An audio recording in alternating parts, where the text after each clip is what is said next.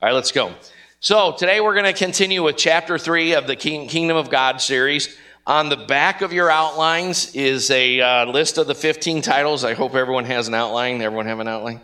Um, in chapter three, we're looking at major biblical th- themes, creation, dominion, covenant. So far, we have looked uh, three A was at eternal decree, and three B, covenant. Today, covenant theology. Now, our series theme verse, Matthew sixteen, your kingdom come, your will be done on earth as it is in heaven, lets us know that the kingdom of God is our goal or priority as Christians. Jesus would not put that right at the heart of, the, of his teaching or his model pattern of how to pray, because what we're to pray for is what we're to work for. And in fact, working for things that we're not undergirding with prayer is pretty much a waste of time. If God does not cause the growth, then you might as well not sow. Uh, we can sow, we can water, but God must cause the growth. And God has chosen to call, cause the growth when his people pray out, cry out to him, your kingdom come, your will be done on earth as it is in heaven. So uh, in chapter one, we looked at the primacy of, of the kingdom. We surveyed pretty much the whole Bible to show that the kingdom of God, every major section, the Pentateuch, the historical books, the wisdom books, the prophets, major and minor, the gospels, the epistles, et cetera. Every major uh, part of the Bible, the kingdom of God is the central theme. Okay, and it's the one theme that unites all of Scripture. And really, we just scratched the surface of that idea in chapter one by looking at some of the main verses that talk about that, but we didn't even look at the framework of covenant, uh, a covenant people, redemption, all the things that play into the kingdom of God theme, all the metaphors and literary uh, examples and so forth. So, um, in chapter two, we define the kingdom in twelve statements. I've put a reduced version of, uh, or condensed version, abbreviated version of five of those statements on your outline. I'm going to whip through them fast just to, I think you need to get the flavor of what the kingdom of God is. Most people have unbiblical ideas that pop into their head when they think of the uh, phrase, the kingdom of God. So, the kingdom of God is the reign of God, the government of God, the rulership or dominion of God. It's the sphere or realm in which his good and perfect will is willingly enacted or willingly entered into. It is not only in heaven, but it is, it is on the earth now. Uh, two, God owns and is completely sovereign over all the earth, so that in some sense his will is done everywhere, always. Uh, I hope we we understand that. Um, uh, even his enemies who don't intend to do his will end up doing his will. Isn't that awesome? Uh, but only the recipients of his reconciling and empowering grace are freed, are made free to participate in his redemptive purposes, that is his kingdom purposes. Uh, that's why Paul uses the phrase that in Romans one and Romans fifteen, he hems in the entire epistle by talking about how God has granted him grace and apostleship to bring about the obedience of faith. True biblical faith is not intellectually assenting to some ideas. James two nineteen makes it clear that even the demons intellectually assent to those ideas, but they're not loving Jesus. They're not worshiping Jesus, as uh, those of you who've been helping me with some deliverance, no, they're not on God's side. They're not trying to bless people and make them more Christ-like. They're lying spirits that are out to destroy you. And so um, the kingdom, even his enemies do his will, but his kingdom people want to do his will, through, and they've been granted through grace uh, a heart to do the obedience of faith. They hunger and thirst for righteousness by a, a new creation happening in their heart. Third, the kingdom of God is both present and future. It's not primarily heaven or the age to come, but it's a breaking into this present evil age with the power, order, Holy Spirit power, and reign of the King now and on the earth. Jesus said, if I cast out demons by the Spirit of God, then know that the kingdom of God has come upon you. Wherever the Spirit of God is, is liberating people to, to have Jesus reign over them instead of the world, the flesh, and the devil reign over you, Uh, there the kingdom of God is being made manifest. So, um, fourthly, God has eternally purposed to express his reign through a nation of people born of one regal head in this present age. There's two races really in the earth, those who are reborn of God and those who have not yet been reborn of God, that are only born of Adam and Eve. And it has always been God's intention since creation of Adam and Eve to, to have a federal head who's in covenant with God, a covenant federal head, birth a race of people who would uh, become his people and manifest his glory by creating a nation within the nations, a city within the cities, a people within the peoples of the earth, to carry the power of his spirit and demonstrate his glory, obeying his laws, et cetera. Fifthly, God's predestined purpose has always been and remains to produce a kingdom of priests born of, this is a good one because today is Pentecost Sunday. God wants to have a kingdom of priests that are born of one regal head, born of and filled with and extending the manifest presence of his Holy Spirit. Just like Jesus said, uh, people, Philip said to Jesus, you know, Jesus, Lord, show us the Father. And Jesus said, Philip, didn't you go to the nine thirty adult Sunday school class? You know, he said, Philip, don't you get it? Like, if you've seen me, you've seen the Father. I walk by the power of the Spirit. So if you've seen the Spirit, you've seen the Father. And if you're bo- reborn of the Spirit, you should be able to, the, the goal of a Christian is to be able to say with Paul, First Corinthians eleven one, be an imitator of me as I am of Christ. You want to know what Christianity is all about? Come over and help me paint my living room. And you'll meet Jesus. You know, uh, I'll come over to your house and help you paint your living room, and you'll meet Jesus. Let's have strawberry shortcake together, and you'll meet Jesus. Uh, hang out with my wife and I, and you'll meet Jesus. Because the manifest presence of the Spirit of God, it's dwelling on us in such a way that we demonstrate the fruit of the Spirit, and Uh, as as needed for God's redemptive purposes, the power of the Spirit in the gifts of the Spirit. Christians are all called to regularly be those kind of priests. Uh, we're to be God's temple, built according to his pattern, overflowing with his glory and, and demonstrable manifestations of the Spirit.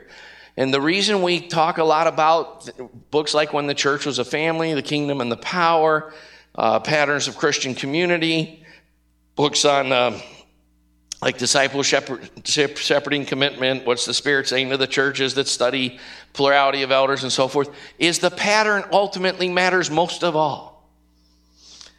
What we have today is almost all patterns of what how we do church are humanistic patterns made because it seems like it was a good idea to do this or that. And it's by the seat of our pants and by um, mo- modern marketing ideas or whatever. But it has to be according to his pattern. That was kind of the whole point of what God emphasized to Moses in the tabernacle, that God emphasized through David to Solomon in the building of the, of the temple. Uh, Jesus said, you know, that he was an example, but the Greek word there really means I'm your pattern. If you're going to be my temple, be a, follow my pattern. You can't just do it your way. Then we looked at chapter three A, the idea of eternal decree. God's kingdom plan must be his ongoing, current, and eternal plan. God doesn't get knocked off track.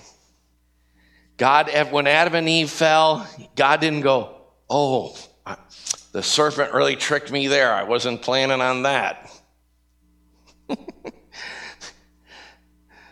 Gee, I didn't foreknow and ordain all things. I somehow I must be less than God, right? That's a lot of people have that kind of a view of God in their mind. But he, when you even when you sin, he's just helping you see your heart so you can get humbled and come to him for grace. He he tests you. Uh, it, you know, the Bible uses the phrase at times he tests you so he, he could see what's in your heart. It's more so that he could reveal to you what's in your heart. He he's not like, oh man, I wasn't expecting that if that person got in this situation of temptation that they weren't sanctified enough to, to be loyal to me here and there. I'm so surprised. I didn't know that was in them. We're surprised at times because we're prideful and we think we're more righteous than we are and we need God's help to see the depth of our sin and so forth, but he's not surprised, right? So uh, Isaiah forty-six, nine through ten says, "For I am God and there is no other. I am God and there is no one like me, declaring the end from the beginning and from ancient times things which have not been done, saying my purpose will be established and I'll, I will accomplish all my good pleasure." He doesn't have a plan B, nor does he need a plan B. His plan has always been, from Genesis to Revelation, what we are studying in this Kingdom of God series. That's his kingdom plan. Um, chapter three B, we started to look at views of history. Uh, Non-Christian views like a cyclical view, a chaotic view, a, liter- a linear pos- pos- pessimism, uh, also a non-Christian humanistic view, a linear optimism, which was the view of history of the Enlightenment and so forth, and, and the French philosophes and uh, all that. Um, but his view is the eternal kingdom uh, progressive view. He is progressively bringing the kingdom of heaven into earth, the perfect tabernacle of heaven into the perfect garden of the earth, the perfect tabernacle of heaven, the city of God into the city of the earth, called the church, the city of God. Uh, you know, from Genesis to Revelation, he is bringing the new heavens, the new earth, the new. He is not making all things, all new things. He has always determined that he would make all things new. So, um, that that's really important. Then we looked at eight common characteristics of biblical covenants, and if you want to uh, review those, you'll have to uh, look at last week's notes and or last week's podcast, because I'm not going to review those. Today I want to, based on those eight common characteristics of biblical covenants, I want to start to talk about uh, the, a concept called covenant theology. Covenant theology, or covenant continuity, Uh, is a way of looking at the Bible, okay? It's based on, the first and foremost, an idea that all of God's ways, his truths, what he's doing, what he speaks, come out of his attributes. The mouth speaks out of the abundance of heart, the heart. You know, uh, you know, Terry and Kent have become jogging buddies. And I imagine once in a while, One of, one of, or the other of them will come up in conversation, and Terry will say, "Well, that's Kent for you," because because he Kent does what what Kent's attributes are, and ter- and vice versa. And people will go, "Yep, that's Beth." You know, uh, uh, she t- paints these weird green colors instead of blues. No, uh, whatever. She has, you know, people do things that come out of their attributes. All of what God is doing comes out of his attributes, and first and foremost is he's eternal. He's outside and above time. Omniscience means he doesn't have to remember things. You know, Taylor, like any other human being, is searching her memory banks all the time. Let's see, where I put that, where did I put Israel's diapers? Oh, yeah, oh, yeah what, where's that Bible study I did? Uh, we're always having to bring things back up to the surface of our memory. It's even how computers work. God doesn't. He has all knowledge on the surface of his memory at all times, in the present moment, outside and above time, looking into the time-space continuum, and he's never doesn't have to remember anything because he never forgot anything.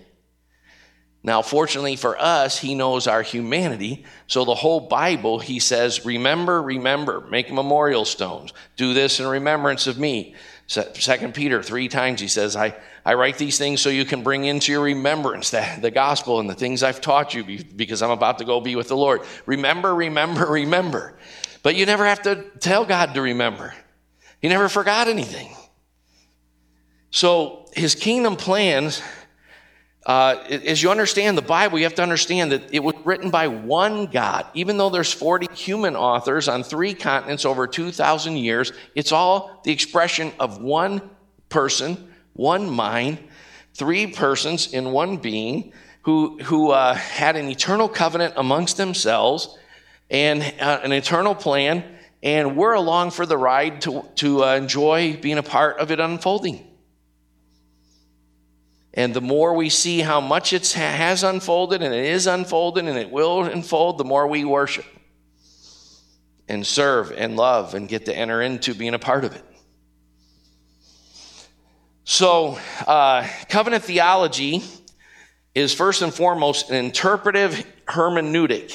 Uh, hermeneutic means interpretive principle. The word comes from uh, sixteen seventy-eight uh, from the Greek hermeneutikos, interpreting, from hermeneutes, interpreter, or hermeneutium, to interpret. Uh, it's interestingly a derivative of the uh, Greek god Hermes, who was supposed to be the tutor of divine speech, writing, and knowledge. Uh, interesting that it's a, a theological word that uh, that theologians borrowed uh, from Greek mythology to uh, to uh, make the word. Frankly, that's why I like the word paradigm better. It has no Greek theology. It, it's actually from the Greek, but it means um, it means declaring or understanding the pattern. Uh, the two, it's made of two Greek words also. And the whole idea of a paradigm is a set of assumptions or concepts, values that are practiced by or and constitute a way of viewing reality among an academic community or any kind of community. So we can talk about the Reformers' way of looking at Scripture or their paradigm. We can talk about evangelical paradigms of looking at Scripture. And whether you know it or not, your life has been influenced and and and, and controlled by paradigms in the cultural communities that you belong to and grow up in, to such a way that if you haven't consciously uh, taken apart the paradigm and, and re-examined its assumptions and and re-decided to become a different paradigm and think it through a different paradigm, you're actually controlled by paradigms in most cases that you don't know you're controlled by. That's the point of public education. It's a secular humanistic state brainwashing you in its worldview and its paradigms of reality. It's not just immoralism, it's amoralism. There isn't right and wrong, there's only situations. There's no eternal laws or decrees or morals. There's no creator. You, we evolved. And you, you don't have a set calling or destiny, or, or uh, a, man doesn't have a basic nature that's created in the image of God and sinful or so. You're whoever you want to evolve to be. So forth. Believe me, Every every educational system, every community, every sub-community has a worldview, a religion that's based on certain paradigm assumptions that you're being brainwashed in. And that's why Socrates, Bill and Ted's friend from the fifth century, Socrates, said to uh, to to live an unexamined life on the paradigm level is to is is to waste your life. But that's probably the most uh, noticeable characteristic of both modern and postmodern thinkers, is that they live by paradigms that they've never thought about. They live by a certain assumptions and realities. And most people, even uh, I would say uh, since the Enlightenment, the predominant person who actually goes to a Judeo-Christian church. Now, we're trying to address some of this stuff by things like catechism and discipleship and and a whole different way of teaching and, just, and lots of things and restoring the church. But for the most part, most Christians have all sorts of ideas and paradigms in their mind that are, that are not from God or Christ or the church.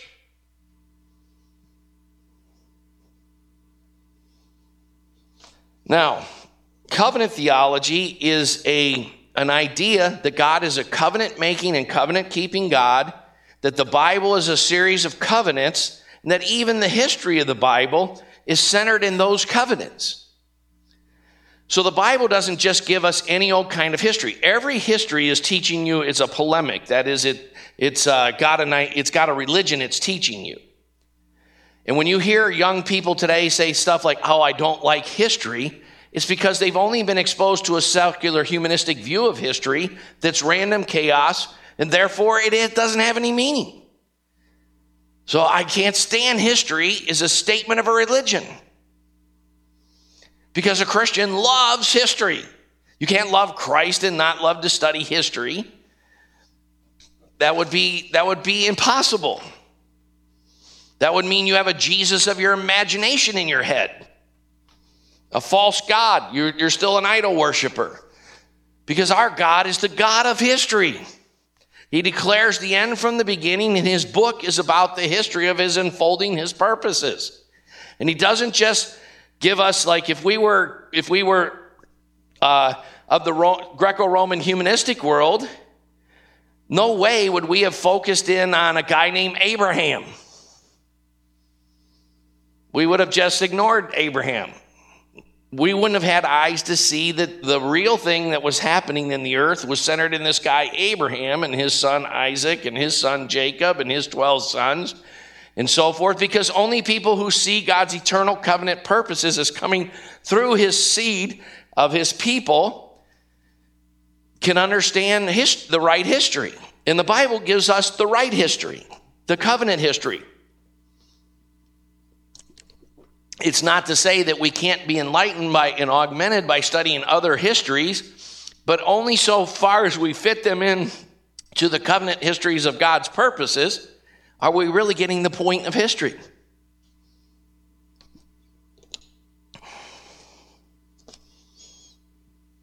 Hopefully we, we see this. Now, let me give you an example that's not of covenant theology so you can understand this concept of a, of a hermeneutic principle or a way of looking at Scripture. Uh, since the Enlightenment, most Western people have looked at Scripture in an anti-supernatural paradigm. One of the reasons the gospel uh, has done so well in Central America, South America, Africa, Southeast Asia is because they don't have anti-supernatural paradigms based on Western Enlightenment pseudoscientific thinking. So when people get healed and people speak in tongues and they prophesy and, and people get raised from the dead, they're like, well, duh, we always knew God had to be like this. Whereas Western people say, what? That can't happen. We are, we've been brainwashed in public school. We went to public school. We know that can't happen. God just can't heal people today. God doesn't do these kind of things.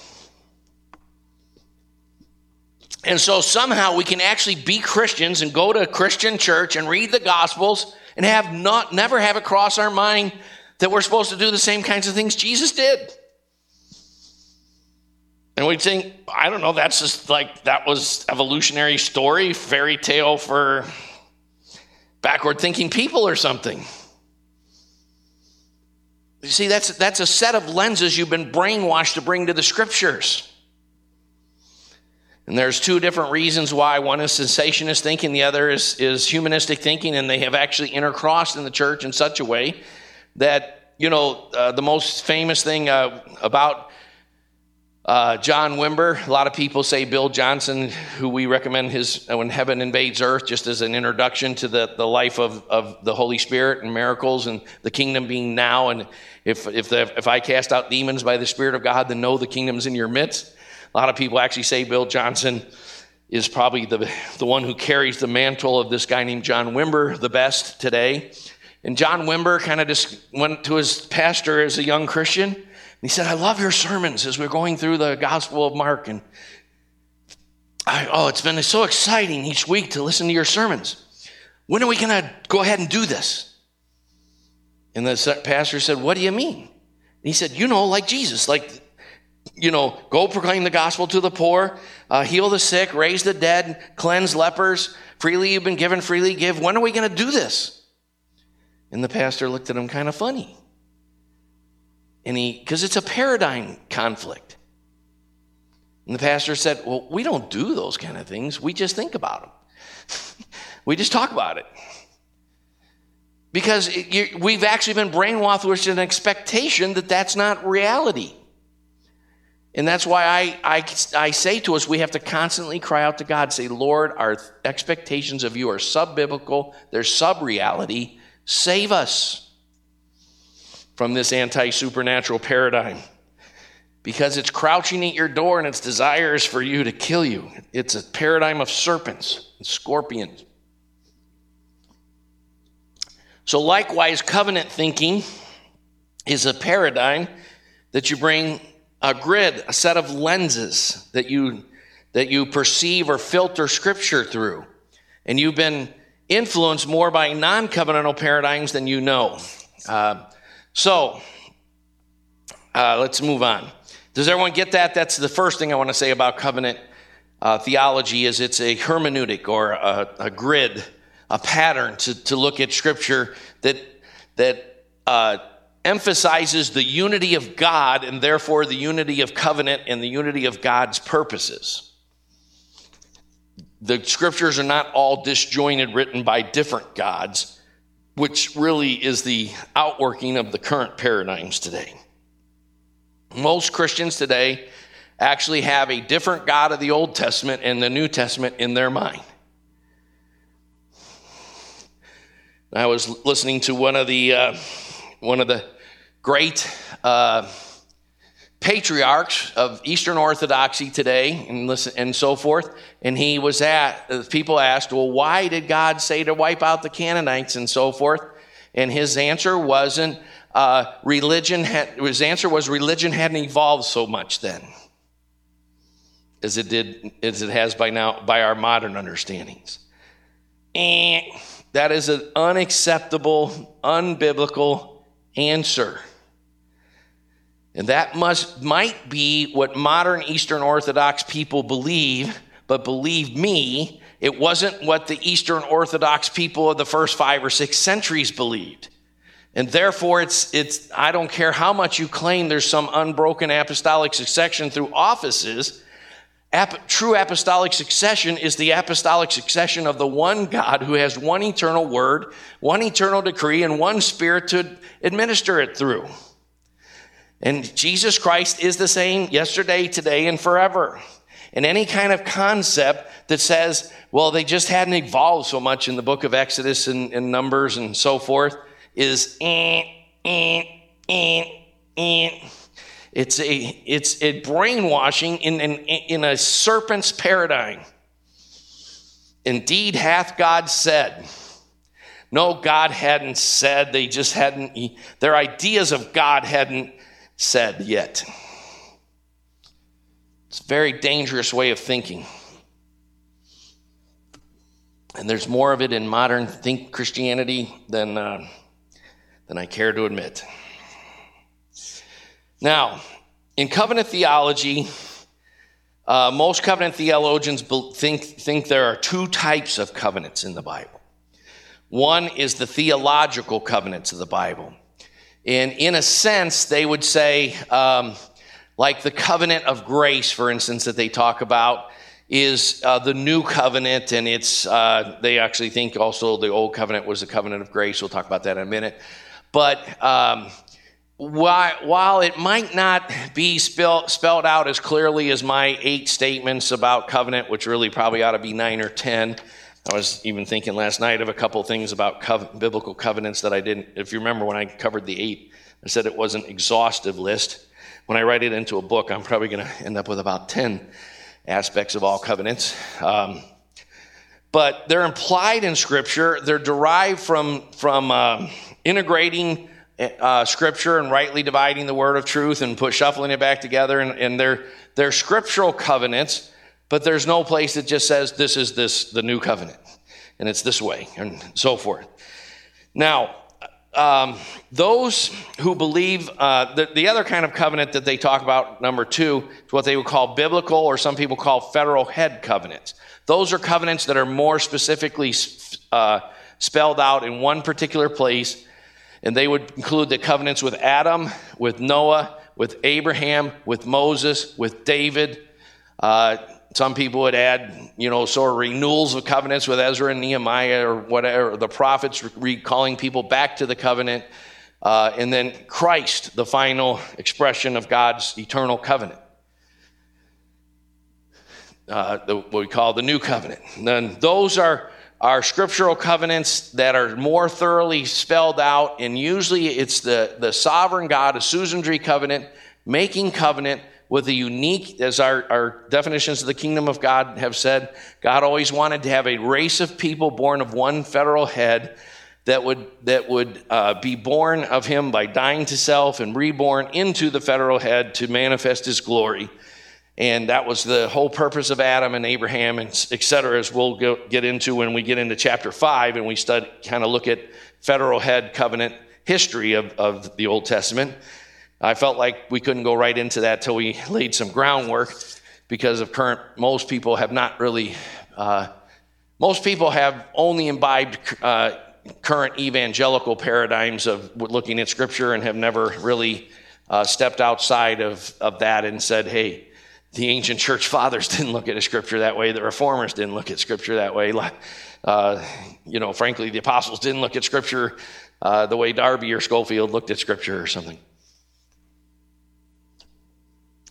Hopefully you're following with me.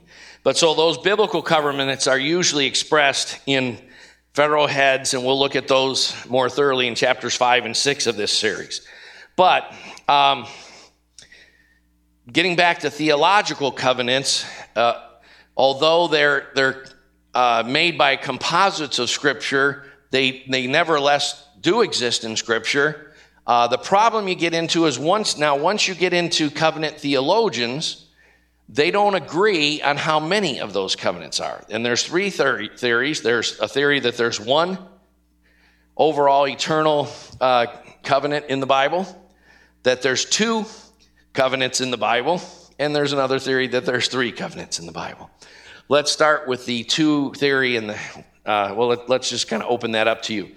Uh, first, I want to kind of read uh, uh, Ephesians two, eight through ten, that if you understand that grace always works through faith, then you will understand quite quickly that there's actually only one covenant in the Bible, the eternal covenant. So, um, Ephesians two, eight through ten says, "For by grace you have been saved through faith, and that not of yourselves, it is the gift of God, not as a result of works that no one may boast. For we are his workmanship, created in Christ Jesus for good works, which God prepared beforehand so that we would walk in them." Uh, Hebrews two ten and Hebrews twelve two tell us that Jesus is the initiator or author of our faith. And all covenants are based on faith, and they, they are based on grace, the grace, God's gracious choice is, as a suzerainty Lord. God Uh, graciously grants the covenant to his people. He declares who the parties are and all the things we covered last week. And uh, he graciously does that, and you enter it by believing in him and his covenant, that he is, that he and his word are one and the same, that he's a God who keeps his word. Those who are lost are people who don't understand God keeps his word. They're still listening to a voice in their head that says, "Indeed, hath God said?" God knows that on the day you eat of it, and so forth. You look at um, this. This is uh, happens. Uh, I, I work a lot by the grace of God. I work with troubled people. Take a lot of very troubled people through deliverance and so forth. And any person who's really troubled, I mean, has a lot of emotional troubles. Uh, delusional, anger management issues, immaturity issues into their adulthood or whatever that is, it basically has not set his seal that God is true.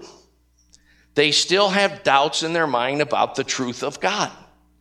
And their own views, uh, my controlling spirit, my uh, they they are still competing with whether they are God or God is God. And when it comes to deliverance, when it comes to healing from severe psychological problems, when you really get to start working with any person who's tormented or troubled or struggles with a lot of layers of depression or anger management issues or confusions or what have you, it really gets down to they ha- they are are, you know, like Elijah said, how long will you hesitate between two opinions? If Baal is God, serve him. If the Lord is God, serve him. The serpent came to Eve, and he first questioned God's word. And if you if you question God's word, it's because you're replacing it with your own. That's the essence of humanism. Was born in Genesis three, and humanism is uh, first doubts what God said, if he has the authority to say it, and then ultimately doubts the truth and reality of God's word, whether his character can be trusted over your control of the situation. It always gets down to that. And frankly, once people make a really severe decision that the Lord is God, his word is truth, they usually can grow, get rid of like severe psychological and emotional problems, usually in less than a year, especially with the help of good counseling and deliverance. But as long as you're hesitating between the two opinions that the serpent's giving Eve, uh, your word or your perspective or your control or your moral, you know, you shall be as God, he said. You'll determine good and evil. You'll be in control of what's right and wrong and how this situation should be handled and so forth. You're, you won't be under led by the Spirit of God. Those who are led by the Spirit of God are the sons of God. Romans eight. But many people are still led by their own perspectives. Even when I deal sometimes with immature guys, they always get down to they have their perspective. The Scriptures, the Holy Spirit, and the elders of the church have a different perspective. And they want to hold on. Well, I'll go. They'll even say, well, then I want to go consult this person because I don't like your perspective. You know, because that's what immaturity is. It's, it's having a different covenant view of God. Now, um, that's important. Grace always works through faith. So the people who say there's two and three covenants, uh, they say this, that there was a covenant with Adam that they call the covenant of works. You'll see this if you read J I Packer's book that I mentioned here somewhere in the notes. Uh, that would be a good little book. It's available only by ninety-nine cent. Uh, what do you call those kind of books? Electronic uh, Kindle, Kindle books. Uh, if you, there's a ninety-nine cent Kindle book called Covenant Theology, but he's from uh, Packer's an evangelical, so he's kind of like half Reformed and half evangelical, and he believes in actually the three covenant theory. And the two covenant theory and the three covenant theory both basically are in agreement with each other. I'll explain this in hopefully quickly. Um, but the one covenant, uh, the, the two covenant people basically say, there was a covenant with Adam that they call the covenant of works. One covenant people like Calvin and Saint Augustine, they are actually in the minority in church history. Uh, for instance, if you read chapter seven of the Westminster Confession of Faith, that's a great, uh, little, you could just write that down and Google it and read Westminster Confession of Faith, chapter seven, and you'll see a, you'll see a great definition of covenant history in just a, this much text. However, they're of the two-covenant theory, which Calvin rejected. Calvin did not agree with the Westminster Confession of Faith. And it's uh, because what they say is the first covenant was made with Adam, and we would call, one covenant people would call that the covenant of grace, called the dominion covenant, or the covenant of grace called the Adamic covenants, because all covenants are by grace through faith. Whereas um, Uh, evangelical covenant theologians call that the covenant of works. So they'll say Adam was created and put in the garden, and he was given one command, don't eat of the tree of the knowledge of good and evil, and his covenant relationship was born of whether he, by works, obeyed that or not. I say that misses the whole point of the whole Bible, because Adam, Adam didn't choose to be created. He was created by grace. The garden was prepared by grace. He was put into the garden by grace. He was born in a relationship with God by faith through grace, which is total grace. And uh, all covenants have laws and commands. Even the covenant of the New Testament covenant of grace talks about the obedience of faith. And all covenants have sanctions for disobeying, And the sanction was, "In the day you eat of it, you shall truly die." Now, God didn't specifically tell them the, that, and when you die, I'm going to have to cut you off from the tree of life, lest you eat of it in your unsanctified, sinful nature. So I'm going to even have to escort you out of the garden of grace and put a cherubim to guard the way back into it, so man can't find his way into it, except when he eats of the tree of life, Jesus Christ, and is restored to eternal life through the tree of life, Jesus Christ, and given access again to God in his garden, in his uh, his sanctuary. So um, two covenant people will say that's called the covenant. Adam's covenant was works, and then God began through Noah and Abraham. They would say all the other biblical covenants were by grace. I say the first one was by grace, working through faith, and that these sep- second kind of covenants were the covenants of grace.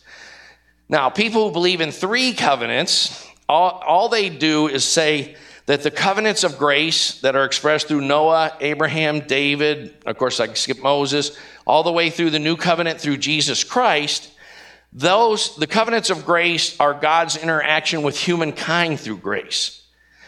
But God had a, re- they call it the redemptive covenant, and you'll actually see in their literature, they'll have G C for grace covenant, uh, uh, W C for works covenant. And the R C, the redemptive covenant, is the covenant that existed from all eternity between the Father, Son, and Holy Spirit, that the Son would come to the earth and redeem the earth, and the Father would choose a bride for his Son and use his servant, like in Genesis twenty-four, to send his servant to a faraway country, the earth, to convert and sanctify a bride for his Son, and so forth. So they would call the redemptive covenant the covenant that existed in the Godhead. And that's actually a useful concept, but I still say it's just all one God working out one grand covenant with many sub-covenants. However you want to divide it for thinking purposes, they're really not saying anything much different from one another. Hopefully this is clear. Um, lastly, uh, covenant theology is normally contrasted with dispensationalism. Uh, we will explain that in a lot more in chapter twelve when we talk about uh, modern ideas that are in the church that, that hide the kingdom of God or conceal the kingdom of God, um, that hinder God's purposes. Uh, there are actually theologies, the most pro- prominent theologies in the church today are actually counter God and are actually uh, hindering God's kingdom purposes uh, unintentionally in some cases. And so we'll look at those in chapter twelve. Um, I'm probably gonna I'm probably gonna need another week to continue to talk about the. Uh, about covenant theology. So we're, we're down at the bottom of the first page. Uh, covenant theology is normally contrasted with a prevalent, the most prevalent theology in modern Christianity that's, uh, most people think of it as evangelical theology, but it's actually become Roman Catholic theology. It's become uh, most, pro- it's it's the vast, vast majority, over ninety percent of, of Protestant thinking theology. And it's an idea called dispensationalism. Dispensationalism was birthed by a guy named J. N. Darby in the eighteen thirties. Uh, in the late eighteen hundreds, it swept the church. It was a complete new idea. Uh, there are attempts to argue that some of the ancient church fathers had dispensational ideas and so forth. And um, I thought if uh, I liked, I personally. read articles by people who disagree with my position on purpose quite a bit. In fact, I I read more articles by people who disagree with my position uh, than I do by people who agree with my position, because it sharpens your thinking skills. But uh, there's a good article by a dispensationalist uh, named Thomas Ice, and it, it's it's called A Short History of Dispensationalism. It's not that short, actually. But uh, uh, it's like me saying I have short messages. You have to take that with a grain of salt.